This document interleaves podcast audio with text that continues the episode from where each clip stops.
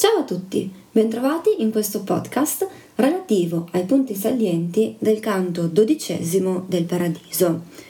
Come sempre vi consiglio di ascoltare questo approfondimento con la commedia sotto mano, in modo da appuntarvi i vari riferimenti testuali man mano che si analizzano le varie terzine.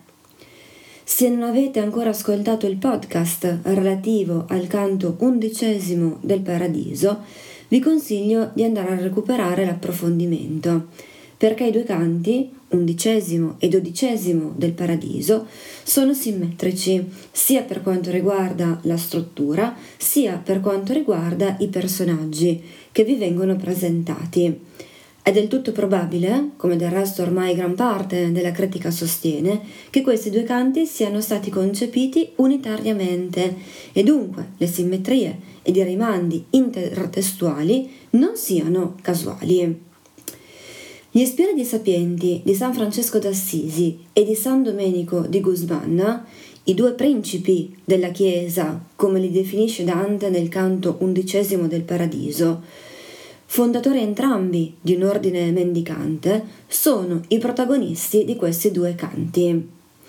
Per meglio delinearne la struttura, simmetrica, occorre sottolineare che nel canto undicesimo San Tommaso d'Aquino, che è un domenicano, elogia San Francesco, mentre nel canto dodicesimo San Bonaventura da Bagnoregio, che è un francescano, elogia, fa il panegirico di Domenico di Guzman, fondatore dell'ordine dei Domenicani. Se di Francesco viene elogiata la povertà e l'amore nei confronti della carità, eh, che personificata viene definita sua sposa. Di Domenico viene invece ribadita la sapienza, che ha contribuito a combattere le eresie della Chiesa attraverso la conoscenza. Entrambi sono descritti come dei condottieri, dei combattenti per la cristianità. Ed infatti, soprattutto nel canto dodicesimo, è facile rintracciare elementi che appartengono al campo semantico della guerra. Al verso 32 abbiamo il termine duca, che significa condottiero, ma in questo caso condottiero della fede. Al verso 35 si usa militaro, cioè combatterono. Al verso 37 si fa riferimento ad un esercito di Cristo, inteso come chiesa militante e vi faccio notare, sempre nella stessa terzina, i termini riarmar e insegna. Al verso 41 c'è il termine milizia e al verso 44 si usa l'espressione due campioni, cioè due combattenti sotto il vessillo della fede. Infine, al verso 56 Domenico è definito santo atleta, con un riferimento alla definizione di atleta Cristi, cioè eh, di un santo che ha combattuto con eroismo per difendere la fede. Il panegirico di San Domenico risulta essere più contenuto rispetto a quello di Francesco e anche la sua biografia è più indefinita forse perché Domenico è, è stato un santo meno popolare rispetto a Francesco e su di lui si sono tramandati meno aneddoti. Inoltre, a San Domenico si addice maggiormente la caratterizzazione guerresca, atleta Cristi, e dunque, pur essendo entrambi, Domenico e Francesco, campioni della Chiesa, Sicuramente Domenico da questo punto di vista prevale su Francesco.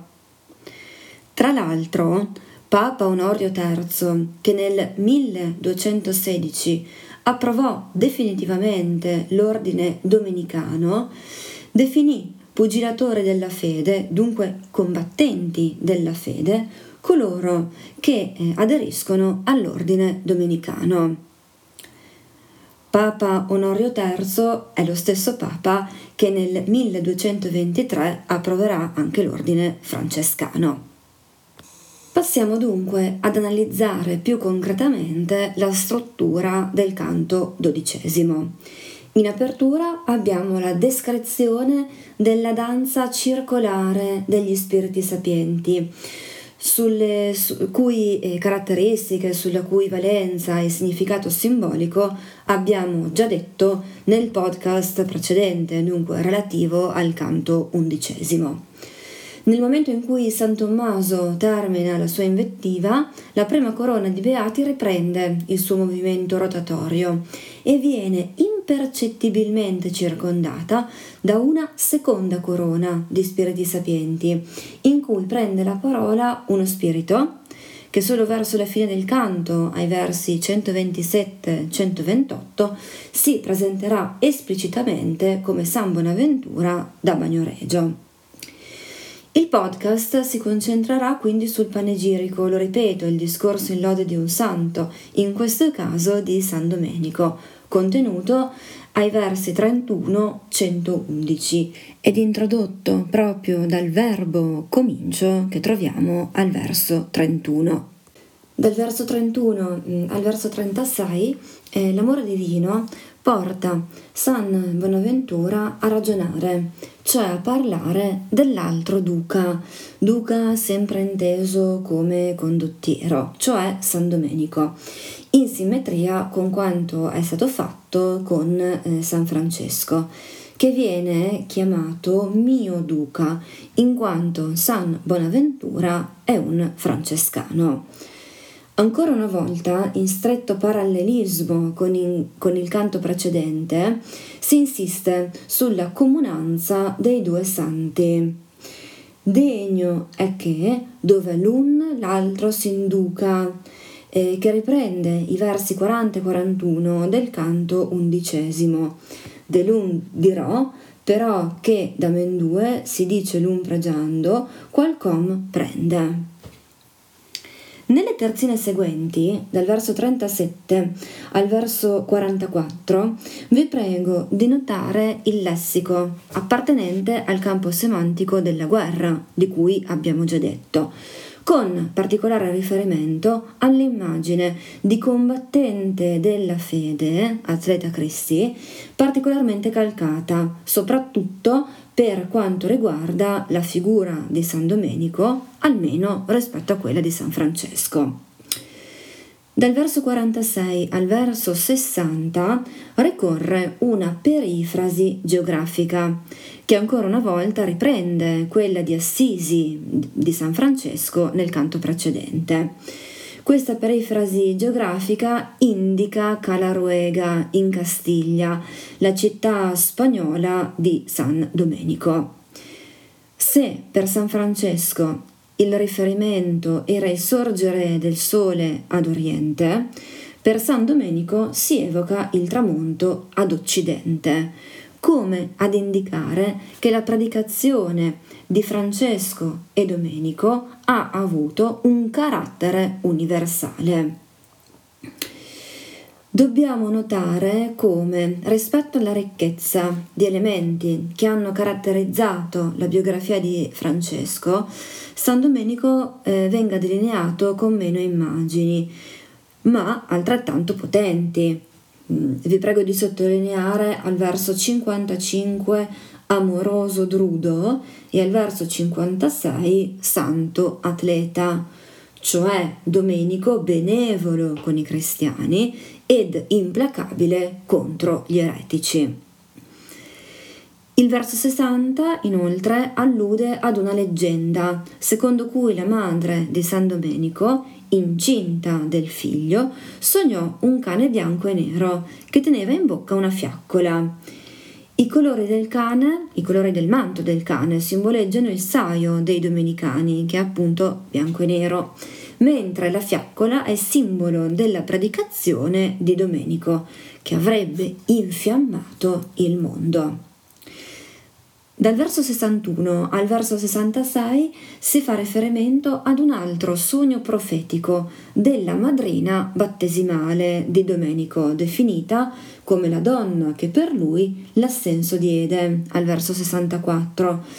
Sogno profetico sempre legato alla sua missione di fede. Tra l'altro, se con San Francesco si alludeva allo sposalizio della povertà con la povertà, per San Domenico il battesimo è legato al matrimonio, sempre evidentemente simbolico, con la fede. Dal verso 67 al verso 72 ci si sofferma sul significato simbolico del nome Domenico, che etimologicamente significa di proprietà del Signore. Perché? Perché Dominicus è infatti il possessivo di Dominus. Il riferimento etimologico è un tratto caratterizzante lo stile del panegirico, anche perché nel Medioevo si credeva in uno stretto legame tra i nomi e le cose stesse eh, definito con un'espressione che tra l'altro Dante eh, cita nella Vita Nuova, nomina sunt consequentia rerum. Questa espressione è strettamente legata ad un altro motto, nomen omen, secondo cui il nome è di per sé un presagio, un destino di una persona. Questa che noi possiamo definire interpretatio nominis, ehm, cioè il valore etimologico ma anche simbolico del nome, verrà proposta anche per il padre e la madre di Domenico, rispettivamente Felice e Giovanna, che troviamo, che troveremo ai versi 79 e 80. Ma torniamo un attimo indietro, dal verso 73 al verso 80 vengono rievocati gli eventi quotidiani che però sono interpretati in chiave religiosa, lasciando presagire la vocazione di Domenico. Tra l'altro vi faccio notare ai versi 71, 73, 75 la rima identica Cristo. E questo termine nella commedia fa sempre e solo rima con se stesso ovviamente nel rispetto della sensibilità religiosa medievale, secondo cui non esiste altra parola degna di fare rima con il termine Cristo. Dal verso 82 al verso 102 emerge la tempra di combattente per la fede di Domenico e vengono sottolineate alcune sue qualità, alcune sue caratteristiche in primo luogo emerge la sua ineguagliabile sapienza. Al verso 85 si dice infatti che in picciol tempo gran dottore si feò, cioè Domenico in breve tempo divenne coltissimo in materia di teologia. Poi si fa riferimento alla sua generosità, che lo spinse a rinunciare ai privilegi ecclesiastici per la riscossione di benefici, rendite, e a rinunciare anche um, alla riscossione, ad esempio, delle rendite e delle decime, perché sono considerati dei beni materiali e terreni. Al verso 91, 92 e 93 la negazione è sottolineata proprio dalla posizione del non anaforico. Infine si sottolinea la predicazione contro le eresie di eh, Domenico. Lo stesso Domenico infatti chiese la licenza di combattere, espressa al verso 95, proprio contro le eresie, in particolare quelle degli albigesi e dei catari, ottenendo nel 1205 l'approvazione verbale da parte di Papa Innocenzo III per le sue predicazioni. Tra l'altro, in questi versi si situa un'altra analogia con Francesco, che ricevette una prima approvazione del suo ordine da Papa Innocenzo III nel 1210 e venne poi avallato ufficialmente da Papa Onorio III nel 1216.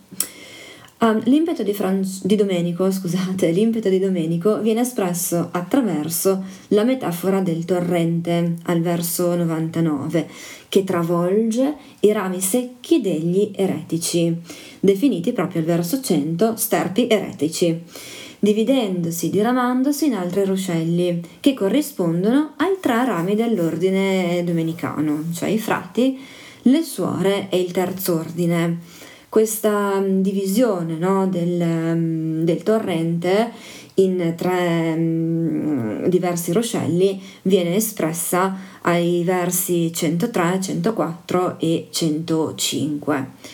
Dobbiamo ricordarci che i tre rami dell'ordine domenicano sorgono proprio con l'intento di contrastare la diffusione delle eresie che dilagano a causa dell'ignoranza.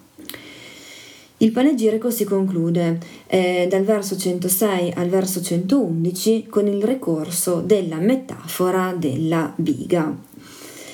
Domenico e Francesco sono due ruote della stessa biga che rappresenta la cristianità.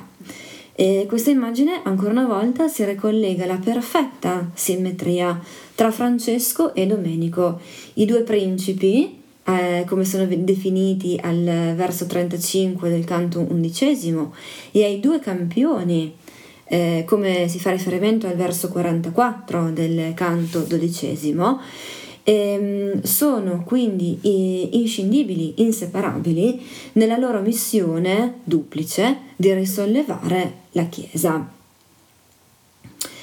Concluso il panegirico di Domenico, nei versi seguenti e evidentemente in simmetria ancora con il canto precedente, in cui Tommaso descrive in termini negativi il proprio ordine, che si è allontanato dalla regola originale e dunque in sintesi polemizzando con la corruzione dei domenicani, bene, anche nel canto dodicesimo Bonaventura, dopo essersi ehm, centrato sul panegirico di Domenico, indugia, indugia in una invettiva contro la decadenza dei francescani, rivelando la propria identità solo in chiusura del canto. Al verso 127 si dice Io sono la vita di Bonaventura da Bagnoregio, che nei grandi uffici sempre posposi la sinistra cura presentando anche le altre anime undici che compongono la sua corona mh, mm, danzante.